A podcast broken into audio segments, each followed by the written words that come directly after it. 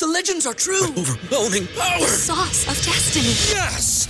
The most legendary sauce has arrived as McDonald's transforms into the anime world of WickDonald's. The greatest flavors unite in all new savory chili WickDonald's sauce to make your ten-piece Wick Nuggets, fries, and Sprite ultra-powerful. Unlock manga comics with every meal and sit down for a new anime short every week only at WickDonald's. Ba-da-ba-ba-ba, go! And participate in McDonald's for a limited time while supplies last. Say goodbye to your credit card rewards. Greedy corporate mega stores, led by Walmart and Target, are pushing for a law in Congress to take away your hard-earned cash back and travel points to line their pockets. The Durbin-Marshall credit card bill would enact harmful credit card routing mandates that would end credit card rewards as we know it. If you love your credit card rewards, tell your lawmakers, hands off my rewards. Tell them to oppose the Durbin-Marshall credit card bill.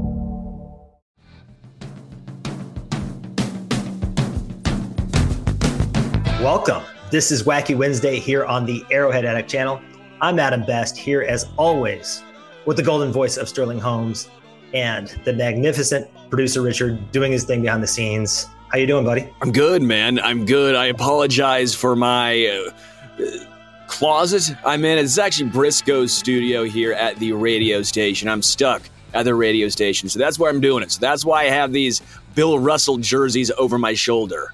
Very basketball centric. Well, there was a big trade today. We won't get into that, but it's appropriate. Uh, yeah, I mean, we got a great show today. Uh, guest going to help us dive into all things New York Jets and get to know our opponent a little bit better. We'll also talk about the Chiefs' ascending defense. Very excited to do that. Defense is back in Kansas City. It's uh, I know the nineties are in, so we're on trend. And then Sterling and I will play what we always do. Our favorite game, the Kansas City stock market. But before we get into all that fun stuff, a little bit of business. Yeah, defense has been king in Kansas City, and you want to go to a different king. You guys want to go to DraftKings because DraftKings has upped their sign-up offer to kick off football season. New users can place a five dollars first bet to instantly claim two hundred dollars in bonus bets, plus up to one hundred fifty dollars back in bonus bets if your team loses. All you have to do is sign up with our code Arrowhead. Using our code Arrowhead not only gets you these great bonuses, but it also directly supports our podcast. If you've ever been considering signing up for DraftKings, make sure you use the code Arrowhead to maximize your first bets. This offer is available to new customers who are twenty-one plus and physically present in legal gambling states. Please remember to always gamble responsibly. Check the episode description for the full terms of the offer to see if you qualify. Let's welcome in our guest here to bring us up to date on the Jets. It's Mike Luciano from the Jet Press podcast. Mike, thanks for coming on the show. Great to be here. Thanks for having me. Absolutely. How are you feeling about uh, the game and, and Jets football in, in general, I guess? Well, how do you think I'm feeling? Uh, the, I compared the Jets on the podcast earlier today to the Washington Generals, to the Chiefs Harlem Globetrotters, and I really think that's appropriate because I am really struggling to find a way where Zach Wilson and this offense can go shot for shot with Patrick Mahomes. All right. Well, we have six questions for you. So let's crack open that six pack. So the football gods seem determined to rob us of the Mahomes-Rodgers quarterback duel we all so badly want. We've never gotten it. So like you said, it is Zach Wilson Sunday night. What's the progress report there? Well, there isn't any progress. That's the report. And you know, it, it sounds simple and rudimentary to describe them like that, but even though you guys were playing the Bears last week, and again, the Bears had no business being in that game. I don't really think there was ever a threat that Justin Fields and the Bears were really going to do anything in that game. There were at least things that you had to worry about. There was Justin Fields' legs because he was a really good runner and you had to keep him contained. And the few times they let him chuck it deep, he's actually shown pretty good deep accuracy. Wilson's play this year has been so bad and so regressive, even when compared to the last couple years, that you have people clamoring for Trevor Siemian, who just got signed to the practice squad. They're not only clamoring for him, but they're trying to figure out when is the earliest available date Trevor Siemian can start, because it's really not even a comparison between the two guys. For all of the positive things that Zach Wilson has in his arsenal, I mean, the arm talent is there. The mobility is there. Like, he can escape and make plays on the move. it's all let down by the fact that, you know, watching a lot of football and a lot of bad Jets quarterbacks over the years, I've never seen anybody that really can't see the field like this guy. Like the defensive coordinator, Steve Spagnuolo, would probably say, let's try to limit Garrett Wilson. Well, Garrett Wilson gets open, and he's still only getting four or five catches a game because Zach Wilson can't see him. So you've gone from seeing ghosts to not seeing the field at all. He's not seen the field at all, and Dan Orlovsky actually did a very good job of pointing this out, is they neutered this kid so badly. And originally, I got it because he was playing way too loose early in his career and throwing a bunch of picks against teams like New England and Denver. He got shut out in his third career start, so they said, all right, we'll give you the Fisher-Price, Kitty, baby's first offense. We're not going to let you do anything. And it didn't work, but it was better than the old way. Now, the arm talent is great, but what good is the arm talent if they're not really letting him throw down the field? Everything is very safe, a lot of checkdowns, a lot of easy stuff. Like Dan Orlovsky had a good breakdown where there was a play, it was third and eleven. Garrett Wilson is streaking open on a post outside. He takes his three-step drop. The second his back foot hits, check down Michael Carter. So he's not even looking that far down. Uh, it, it's tough, too, because the Jets, I think, have very good skill position players for a team where they are. Like, uh, Dalvin Cook is not what he was. He's he's gone. But Breece Hall, I think, is one of the better running backs in the league and has the potential to be a thousand-yard guy every single year just based on pure talent. Obviously, I think the world of Garrett Wilson. I think Allen Lazard, the perfectly competent number two receiver. I think Tyler Conklin shown he can be a pretty good tight end in this league, but it's just really hard to operate an offense with Zach Wilson because I believe in the Dallas and New England games between both of them, on forty-four percent of plays, they had six or seven or eight guys in the box. So even if Breece Hall's amazing, they know they're running the ball because Zach Wilson's not really a threat to beat them through the air. Yeah. Uh, it's not good when Joe Namath, the still face of the franchise, is out here roasting the current quarterback, Zach Wilson. And Joe Namath, who is pretty mild-mannered, you never hear him say anything like that. Not a good look for Zach Wilson or the Jets. But let me give you one positive here. Quinnen Williams is still outstanding. The Jets' pass rush as a whole has some pretty solid depth. How does that unit match up against the Chiefs' offensive line and the ability of Patrick Mahomes to escape the pocket? Well, the defensive line has honestly kind of let me down a little this year because, I mean, they were supposed to be the strength of the team. And Robert Saleh is a former linebackers coach. He's a Tampa two guy, a Seattle guy he was with before. Like, his whole strategy is we're not going to take chances. We're going to blitz four guys, and we're going to trust them to get home. Now, as a defensive lineman, that's great because it gives you a ton of freedom and responsibility, but it also then becomes very obvious when they're not showing up. Uh, Quinnen Williams has been Quinnen Williams. They've paid him like an elite defensive tackle, and he's playing like an elite defensive tackle. He's getting home. He's making run stops.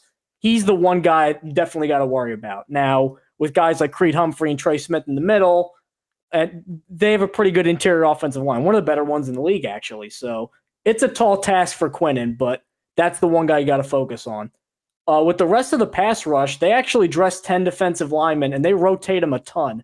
Actually, Quinnen is usually the only guy who will play more than sixty percent of snaps. That's how much Robert Saleh spins guys in and out. So because of that, it's really kind of a motley crew of guys. You've got Will McDonald, a first-round pick who hasn't really gotten home. Jermaine Johnson will look good for half a game, and then the other half a game you won't really see him. Bryce Huff looks okay, but he's not really an every-down guy because he's kind of small.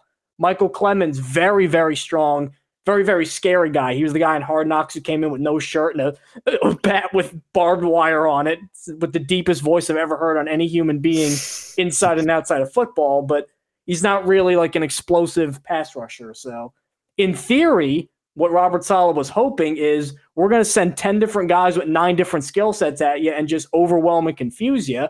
But what's happening right now is no one's really kind of getting in a rhythm. And Quinnen Williams is good enough where he can wreck a game almost by himself if he's really hot. But on the other hand, it, it might be tough for the Jets to really get going against this Kansas City offensive line. I know Jawan Taylor's had his faults. All the penalties are still certainly there. But I feel like when he really gets in a groove, he's still an above-average tackle. And uh, it'll be tough getting home against Patrick Mahomes.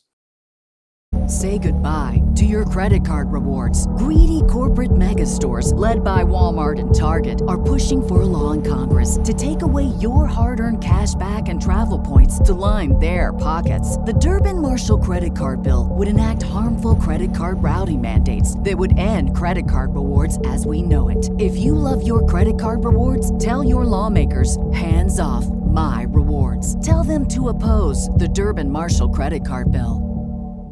Get ahead of postage rate increases this year with Stamps dot com. It's like your own personal post office. Sign up with promo code PROGRAM for a four-week trial plus free postage and a free digital scale. No long-term commitments or contracts. That's Stamps dot com, code PROGRAM. Everybody in your crew identifies as either Big Mac Burger, McNuggets, or McCrispy Sandwich. But you're the Filet-O-Fish Sandwich all day. That crispy fish, that savory tartar sauce, that melty cheese, that pillowy bun... Yeah, you get it. Every time. And if you love the Filet-O-Fish, right now you can catch two of the classics you love for just six dollars. Limited time only. Price and participation may vary. Cannot be combined with any other offer. Single item at regular price. Ba-da-ba-ba-ba. Let's move back to the other side of the ball. You mentioned Breece Hall and Garrett Wilson before. Man, can the Jets get them firing? You know, it kind of reminds me of that meme where there's like a Shaq and an Aston Martin in the driveway. You got to use these guys. I mean, few teams have a running back, wide receiver combo that young, that good. Talk to me about those guys. Oh, they're they're amazing, but the problem is they're trying to get in the ball. They can't. They're trying to get Breece Hall going in the running game, but seven-man boxes can't go anywhere. They're trying to get Garrett Wilson the ball, and honestly, just naturally, he's not like a gotta scheme him open guy. He gets open naturally. I think he's legitimately one of the best route runners in the entire uh, N F L. I actually predicted before the year, before everything with Aaron Rodgers happened, that he was going to lead the A F C in receiving yards. Because, I mean, he had eleven hundred last year with the worst quarterback situation in the league. I'm thinking, all right, year two, Aaron Rodgers, and then obviously we know what happened. He'll get open sometimes. They just don't get him the ball. And part of that is Zach Wilson. A big part of that, the biggest part is Zach Wilson, but Nathaniel Hackett, too, deserves a lot of the blame for that because I literally can't figure out any hallmarks of his offense. Like, you know, Mike McDaniel's motion and Kyle Shanahan his zone runs and Todd Munkin with Baltimore's were going deep and chucking bombs. Like, it just seems like he's just picking plays randomly. Like, oh, that didn't work. Uh, let's try that one. Oh, that didn't work. Let's try that one. And, of course, that's Aaron Rodgers' guy, so they're not going to fire him because Aaron Rodgers doesn't want it.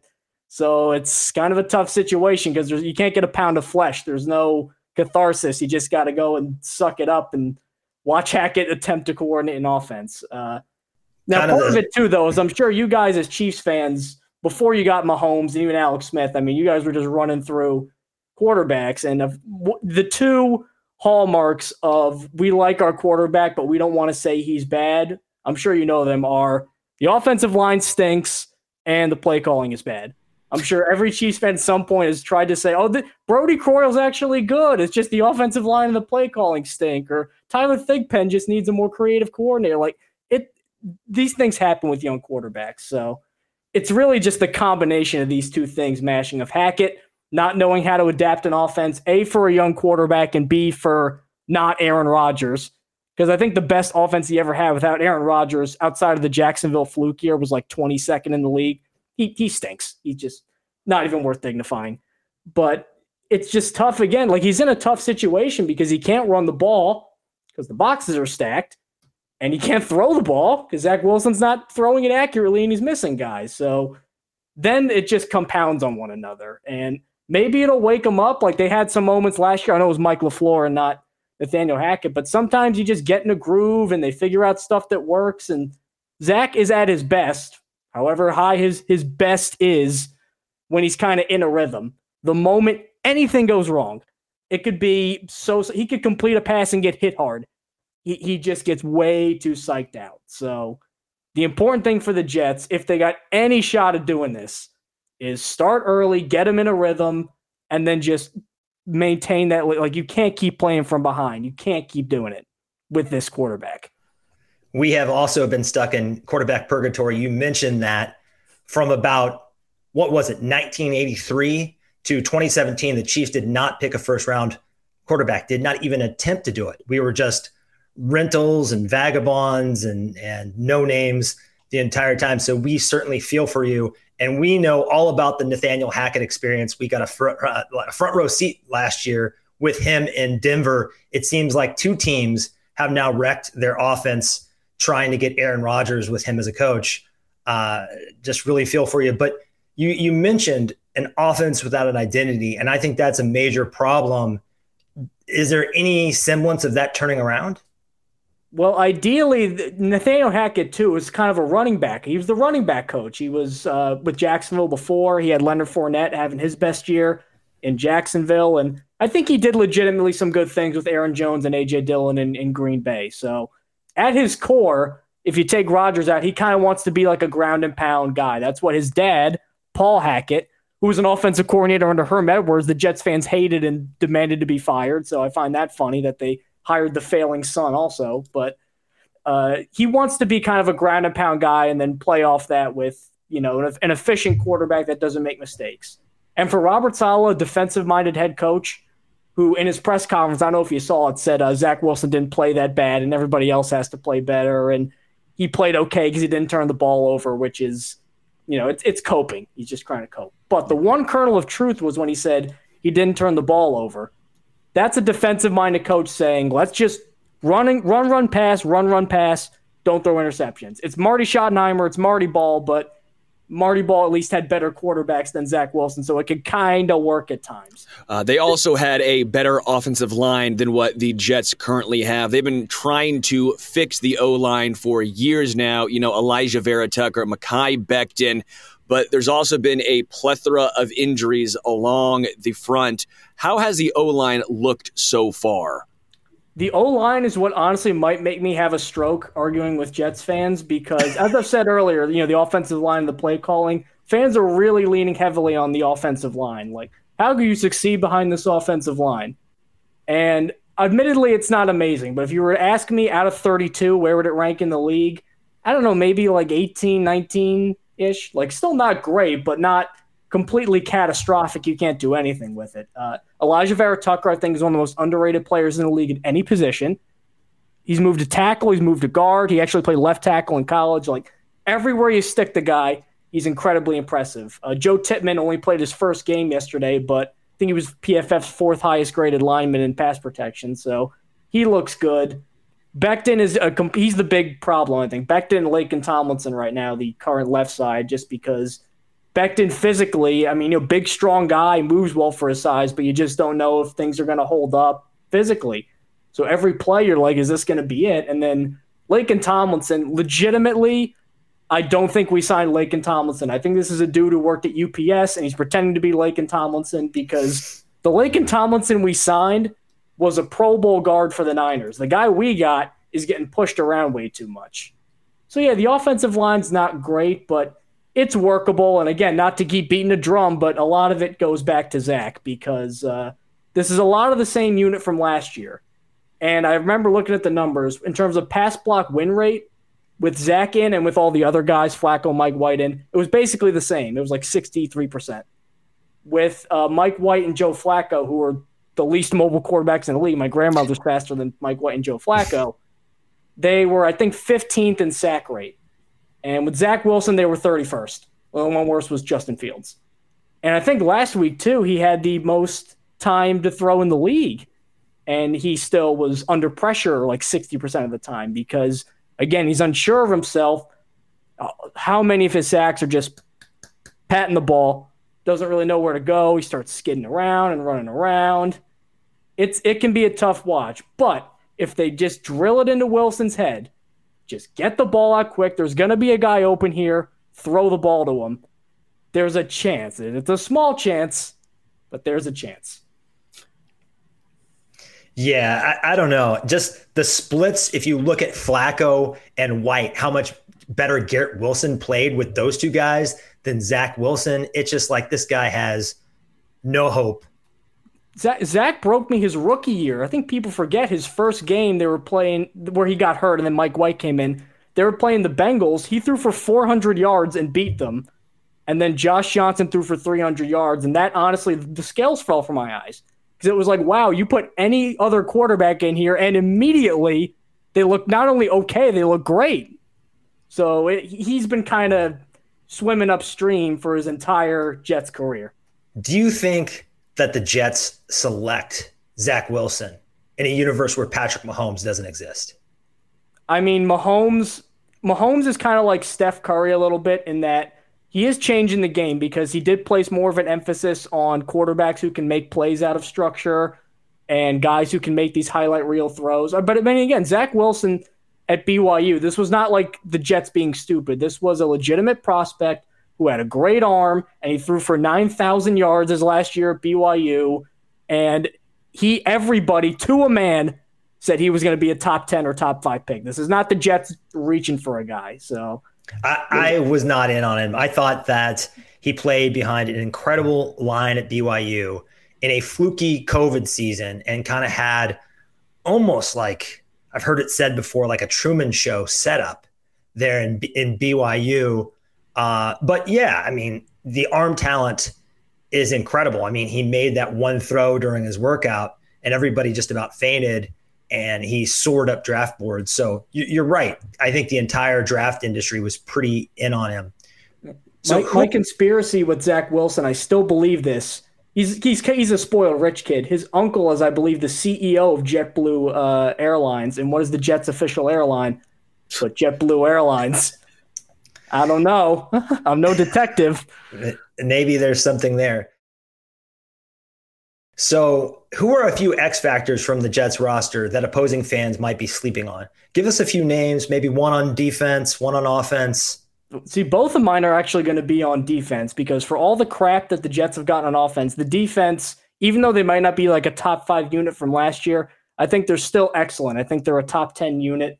Sauce Gardner and D J Reed, obviously, in my opinion, maybe I'm wrong, you could argue they're the best cornerback tandem in football.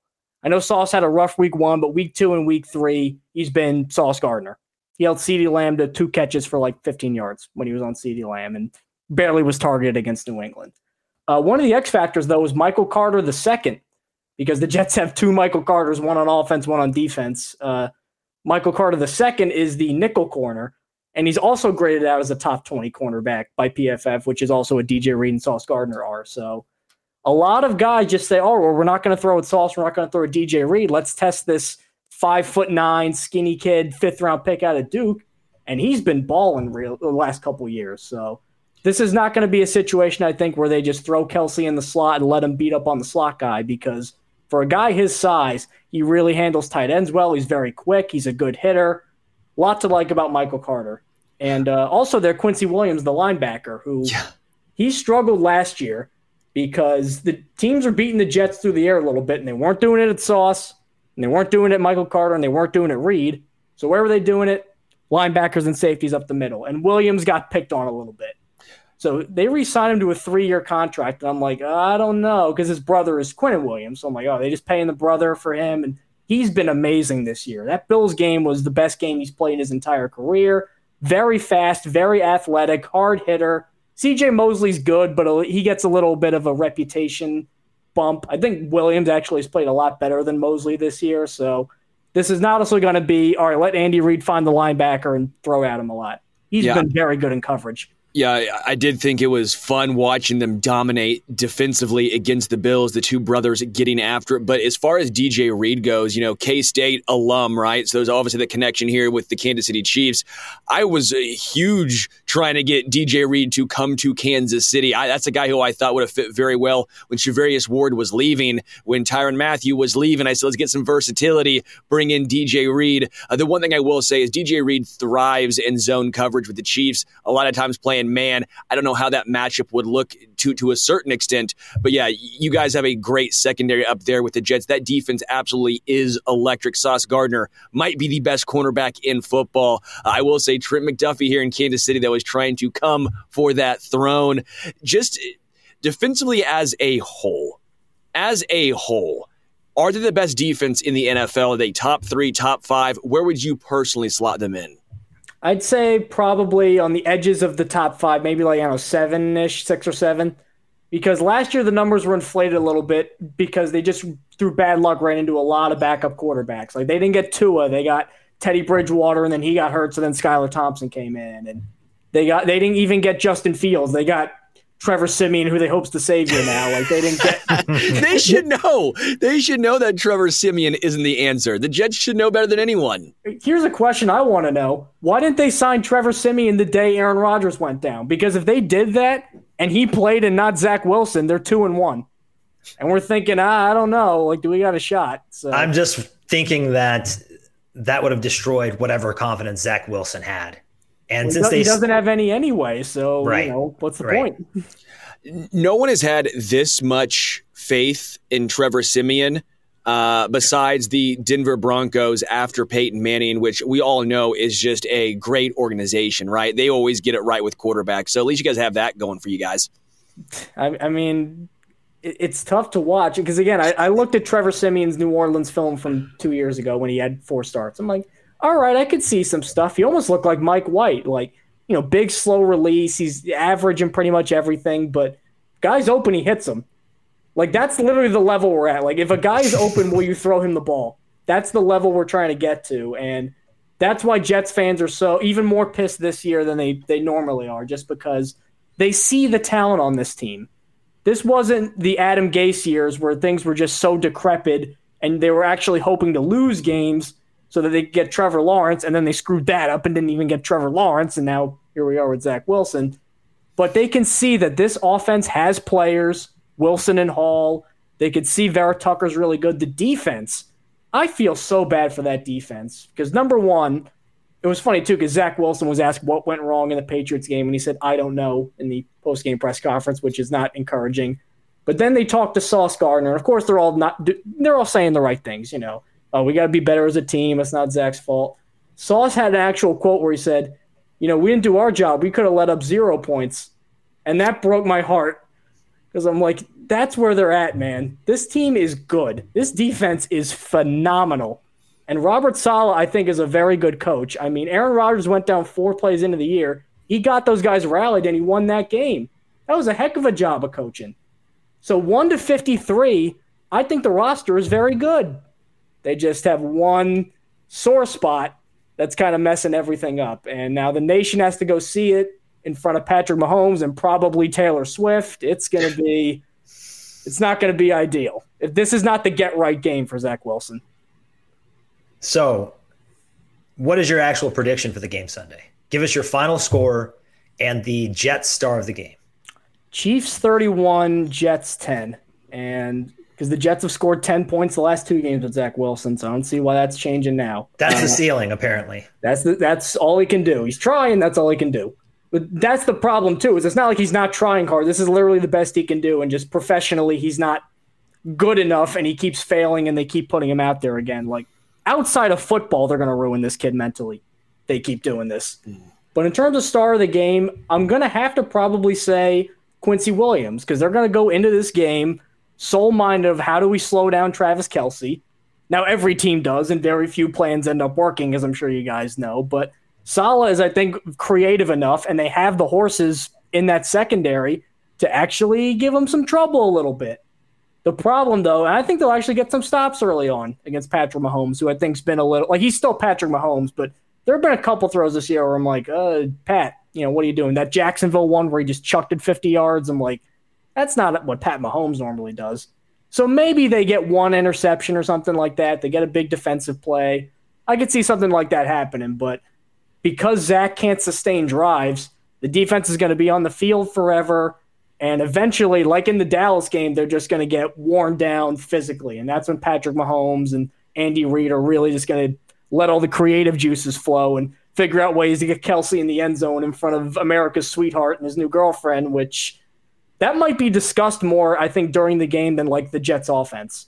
That's what happened last week. We we saw I Andy Reid passes Tom Landry for on the all-time wins list, and they're talking about Taylor Swift more than Andy Reid because of how bad of, of a blowout it was. It was insane.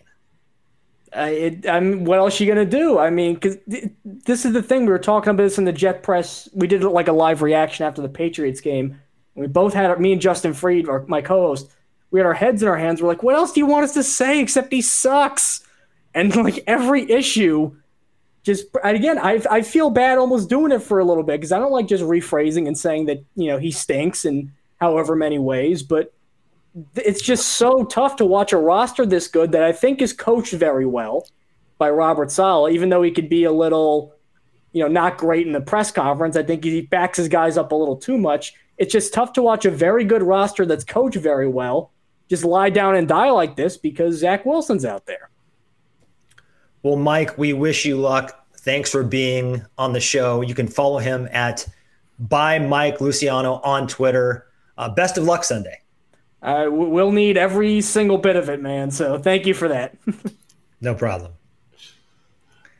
Blast from the past there. He mentioned Paul Hackett.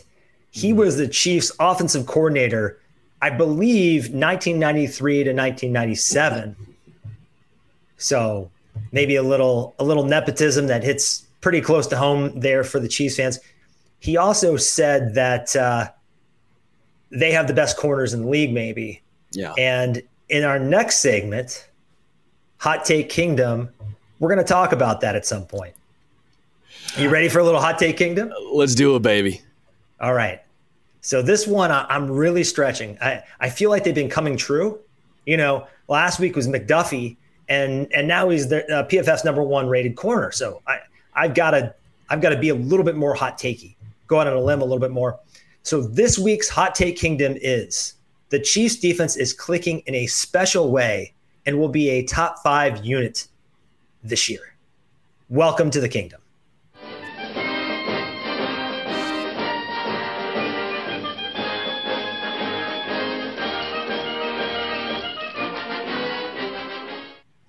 Remember, it's not mild kingdom or lukewarm kingdom. It is hot take kingdom.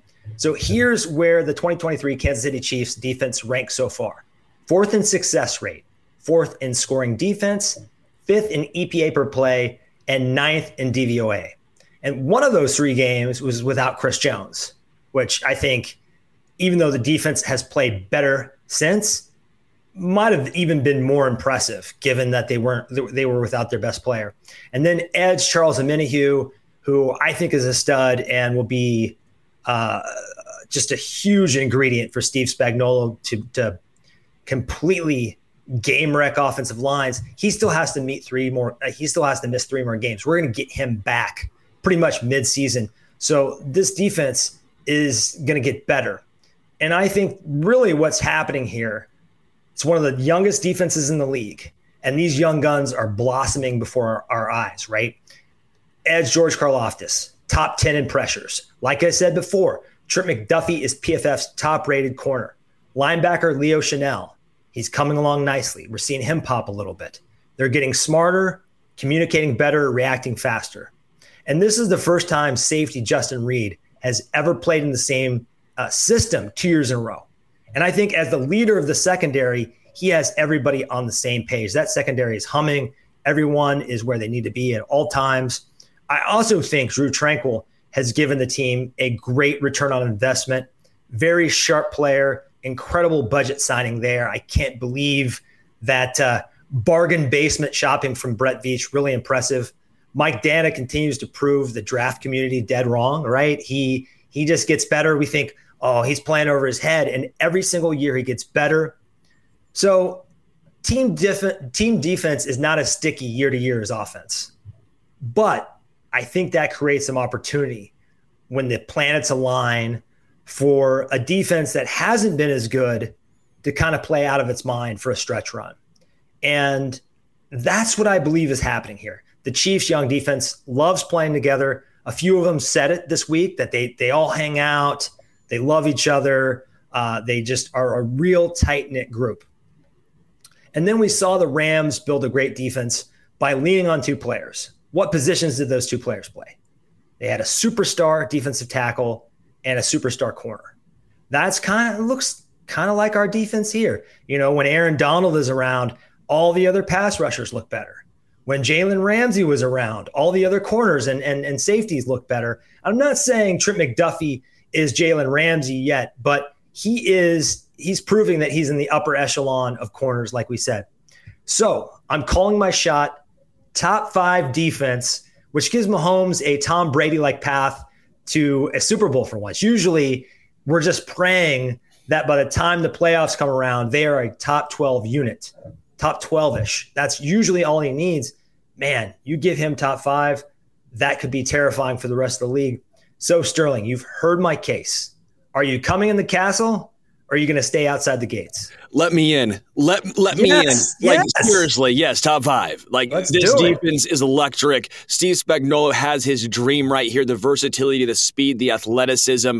Uh, he doesn't have to deal with a whole bunch of rookies. The only real rookie he's had to deal a ton with maybe is, what, F A U at this point this year. And even that's not a, a very large amount of snaps. Shamari Connor. Shamari Connor, bit. maybe, but a, a lot of the rookies are now sophomores. They're, they've grown. You've seen the emergence of George Karlaftis. You've seen Mike Dana continuously get better and better and better. Derek Nottie is back to being uh, a good version of Derek Nottie. The linebackers go four, even five deep if you want to count Jack Conklin into the mix. Uh, we've talked about the secondary ad nauseum, so we already know my thoughts there, that it's incredible. It's very, very talented, very, very deep. Uh, again, you mentioned Charles Omenihu. And by the way, you mentioned Tom Brady. And I've said for a long time, I wish the Chiefs would focus more on the defense instead of giving Patrick Mahomes more weapons. And here's the reason why. You can help Mahomes by giving him more weapons, but he can make wide receivers better. You know what Mahomes can't make better? The defense. Tom Brady wasn't always going out there leading the league in points every single year. He had a lot of help with his defense. So helping Mahomes can be done by helping make the defense better. It allows him to not have to score thirty-five plus points every single game. They can win some games by scoring, I don't know, twenty points, twenty-one points, twenty-two points.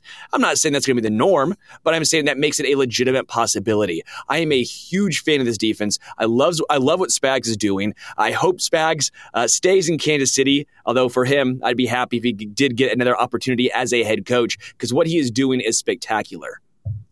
Yeah, he keeps winning rings as a defensive coordinator. The Hall of Fame might not be out of question, but you mentioned Mahomes and receivers and how he can make them kind of, you know, if you have a C receiver, he turns them into a B receiver.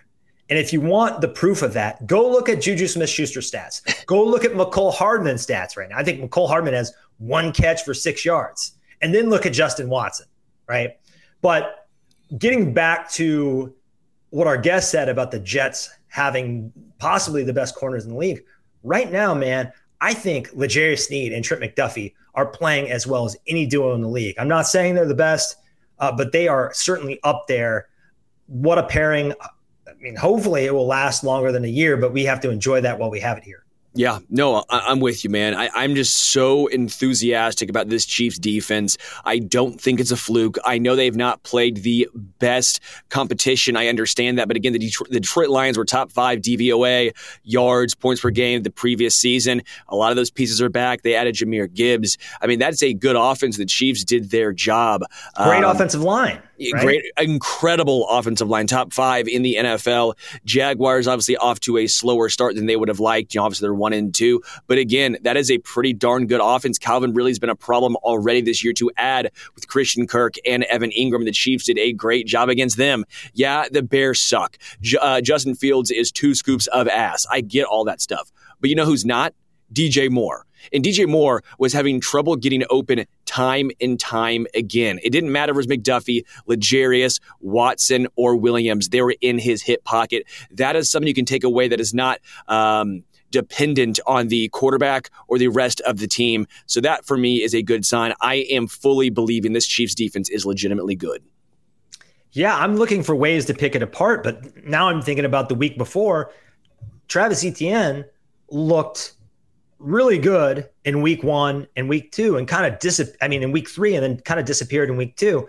And I think the Chiefs are just getting good at taking away what you want to do. And they really have no weakness. Every level is good. And I think the, the pieces they've added really are instrumental in that being the case, because Steve Spagnuolo kind of has the right tool for every situation. You see him just kind of relentlessly subbing guys in and out. I, I love it. You know, you see you see Edwards make a big play last week. And there are just so many guys that are contributing. Uh, it's just all coming together in a very special, magical way. I think it's sustainable. I mean, even if they let's let's like dial down expectations a little bit and say they're top ten for an entire year, what does that do for Patrick Mahomes, where he doesn't have to, uh, you know, put the whole world on his shoulders for once? Yeah, I mean, I don't think they're holding the Miami Dolphins to ten points, but they're definitely not giving up a seventy burger Ooh. like Sean Payton and those Broncos. Yeah, down fifty, Russell Wilson is still in the game. They're oh and three with Sean Payton. Uh, I kind of think, side tangent here, do you think Mike McDaniel heard what he said about Nathaniel Hackett and kind of said, you know, we don't do that in the fraternity of coaches. We don't go that hard at each other. I'm going to teach this dude a lesson. We need, we didn't, we need to knock that uh, Sean Payton arrogance down a peg. Oh, one hundred percent. I mean, Sean Payton and the Broncos got beat by the former Denver Broncos ball boy. It's incredible. I absolutely love this. Dude, Sean Payton talked all that smack heading into the season and got his ass kicked. I'm all for it, man. I always said, always said, Sean Payton is closer to Mike McCarthy than Bill Belichick. And now I'm starting to think this is a slight to Mike McCarthy. Ouch. Drew Brees, that guy could play. Who knew, right? Who knew? Well, I'm thrilled that you're coming into the kingdom. Now that, that we have that out of the way, let's move on to our next game, the Kansas City stock market. Greed, for lack of a better word, is good. Fugazi, fugazi, it's a wazi, it's a woozy, it's a fairy dust. Tell me the difference between stupid and illegal, and I'll have my wife's brother arrested. So, wide receiver Justin Watson has an average depth of target of twenty-three point six percent, considerably higher than other sort of one-dimensional field stretchers. I don't really mean that as a slight, but good players like Rashid, uh, uh, Rashid Shaheed, tongue twister there, Gabe Davis, Alec Pierce, Van Jefferson's another one. He's like five percent higher than those guys, six percent. His recent strong play is unsustainable. Pump or dump? It's unsustainable. I right. will dump. I think it is sustainable. I'm not saying it'll be that high of a percentage, but I'm saying three catches a week for fifty yards. Yes, sign me the hell up. He's on pace to, to have, what, eight hundred yards this year? I don't know if he gets eight hundred, but this is not an outlier. This is not a guy who has a one hundred twenty-five-yard game skewing this. Every single game, he gets open deep down the field two or three times. He is the field stretcher on this team, him and M V S. Justin Watson is showing everyone why we maybe should have been a little easier on the guy. Well, yeah, he probably doesn't have the highest potential of anyone in this room. He's a consistent guy. He knows all three wide receiver spots, and Mahomes trusts him. And guess what? He wins down the field. I do think what he is doing is sustainable. Okay. Maybe this is me sticking to my priors a little bit, but I'm a light dump. I just think he he's filled in admirably, and he's a dependable guy to have around, but I think he's definitely a placeholder. And you've got some of the young guys coming along.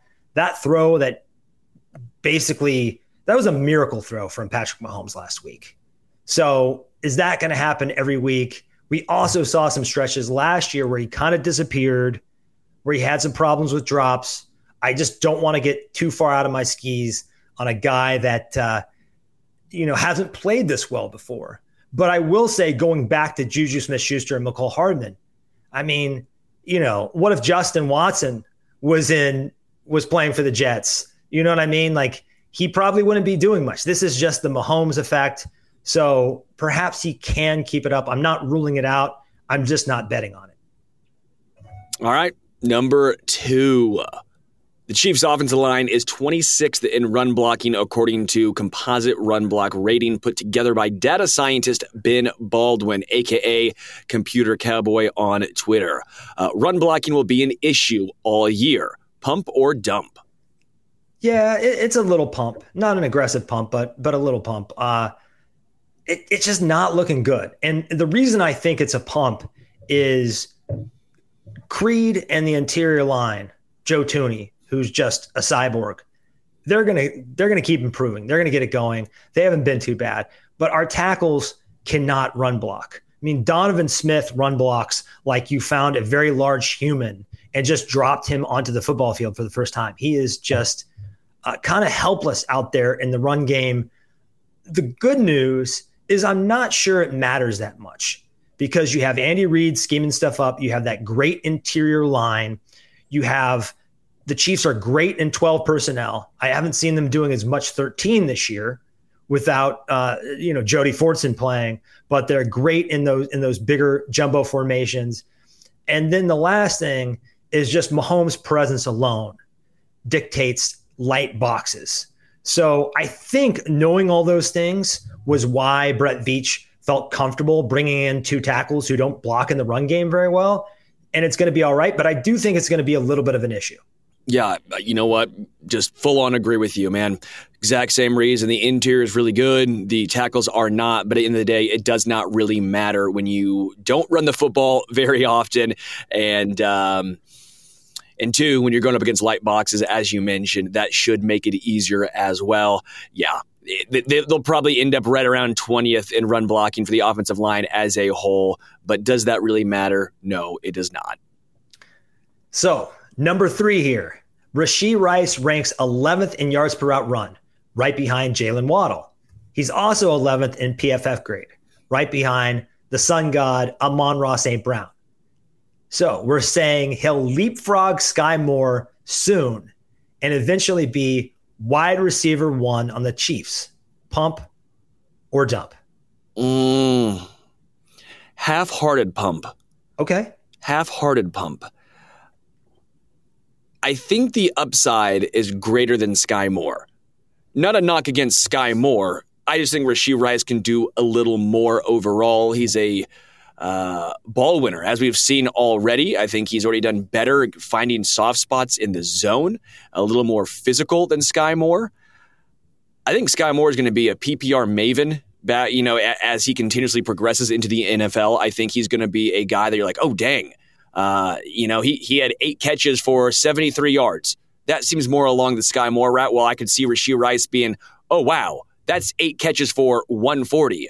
I'm not saying every single game, but that's how I envision both of these two dudes playing out.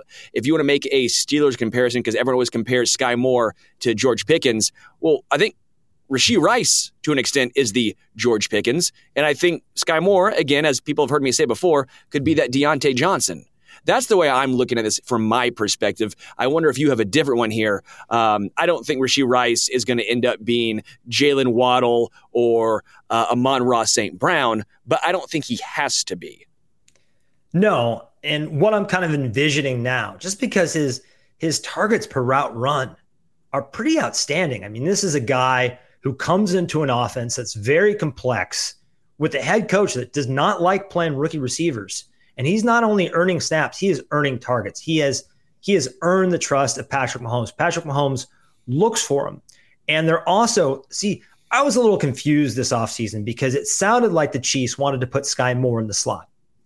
But I thought Rashee Rice, given what he did in college, profiled really, really well there.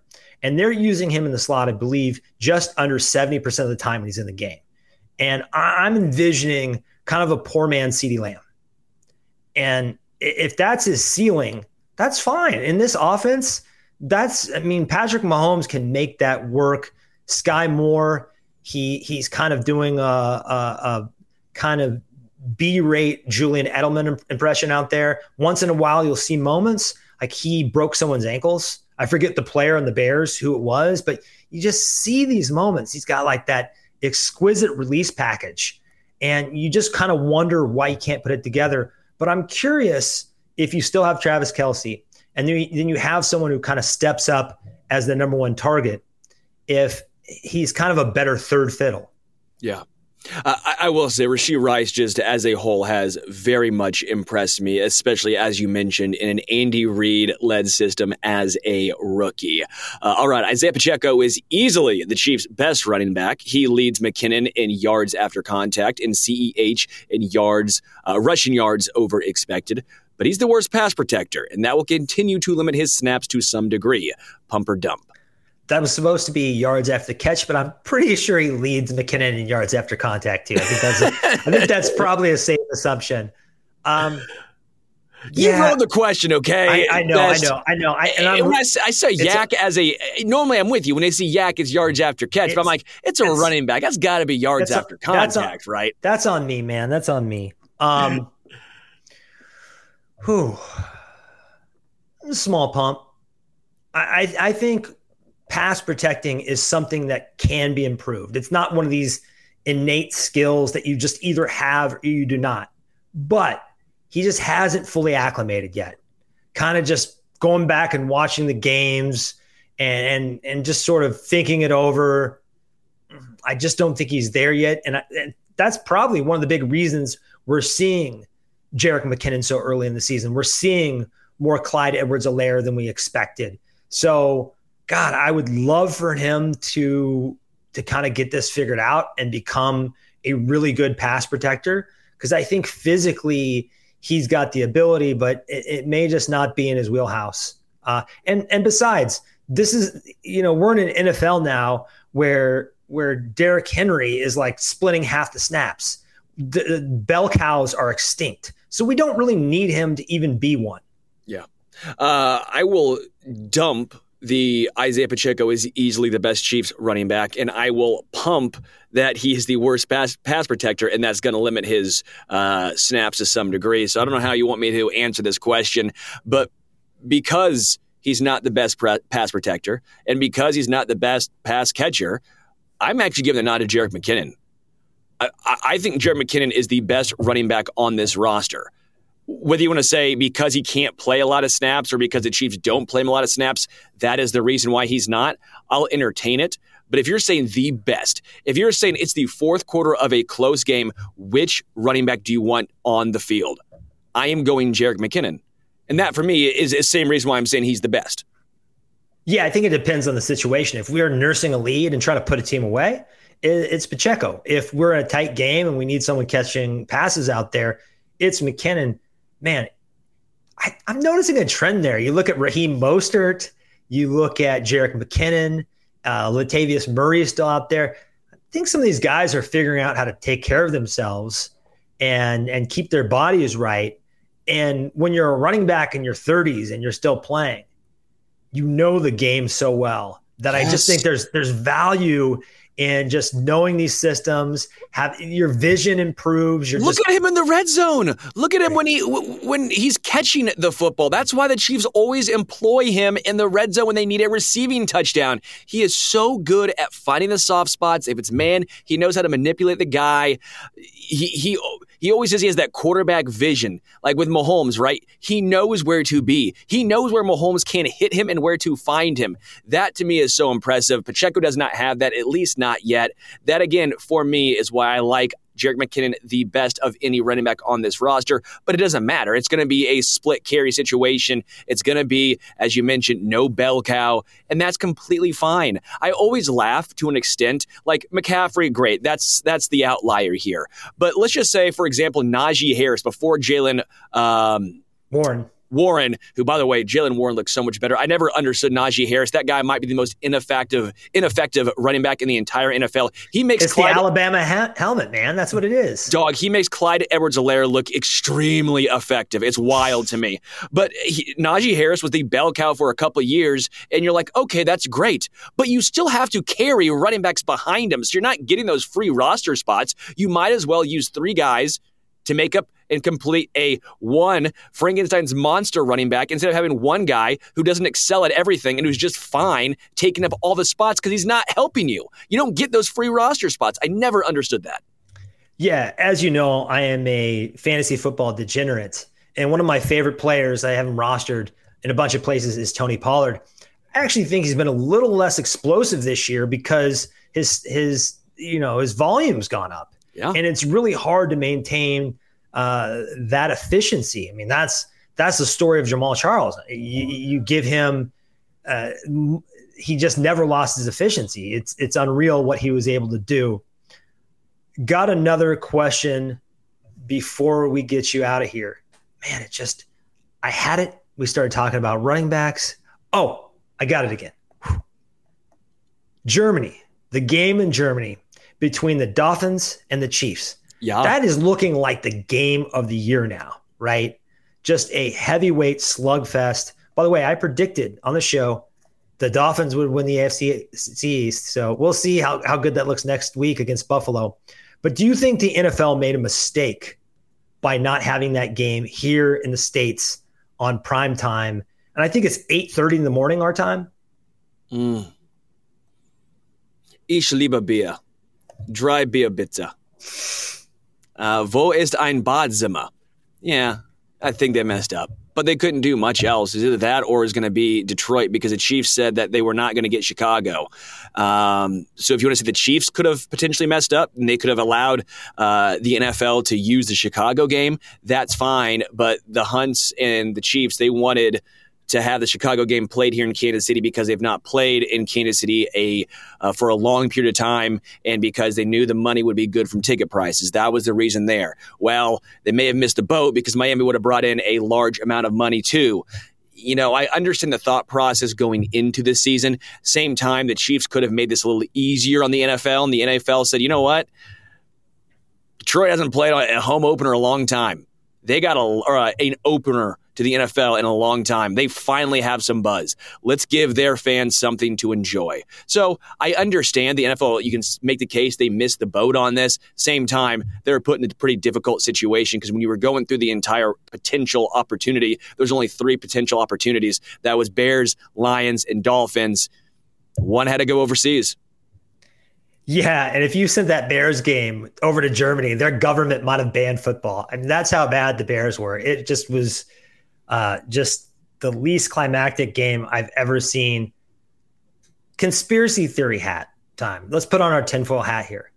Do you think maybe the Chiefs didn't want Tyreek Hill coming back home? Mm. I don't know, man. I don't know how much there was into that or not.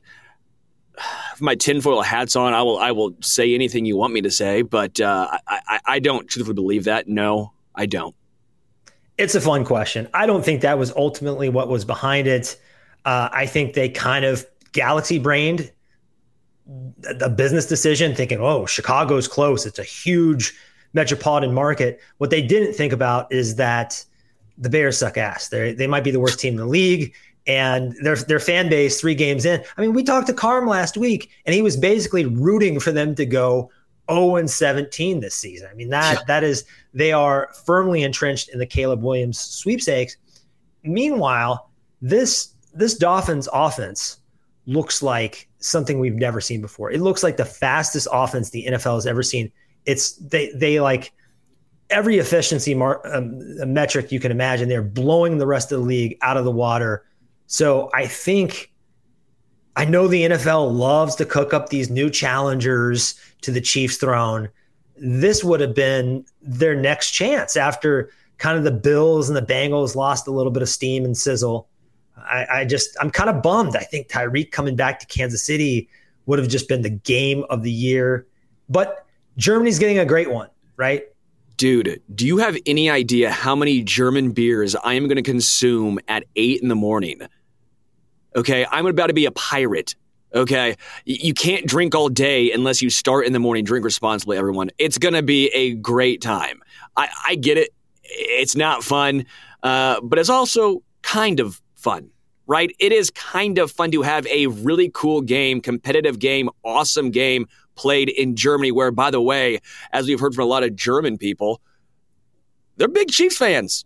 Right. Like, this is a miniature home game, half home game, if you will. Like, it's when Mizzou played in Saint Louis. Like, yeah, you're not playing at your home stadium. I get that you got to travel, but it's going to be mostly Chiefs fans in Germany. Right. It's going to be pretty darn cool.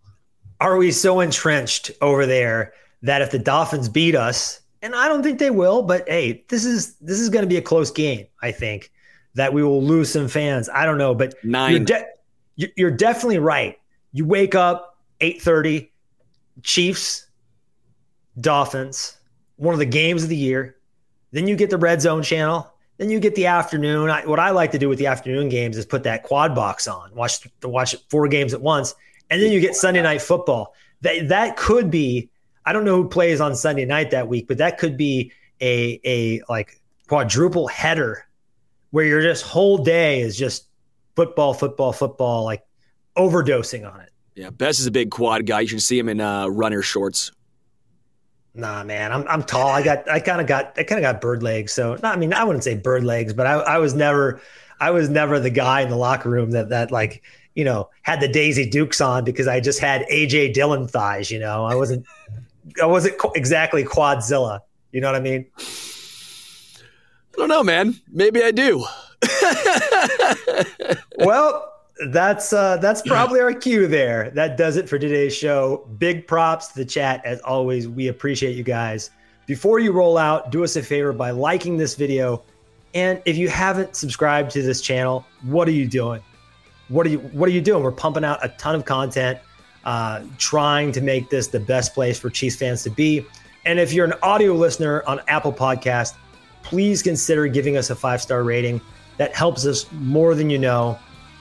We will be back next Wednesday, same bat time, same bat channel, four thirty p.m. right here on Arrowhead Addicts YouTube. But until then, go Chiefs.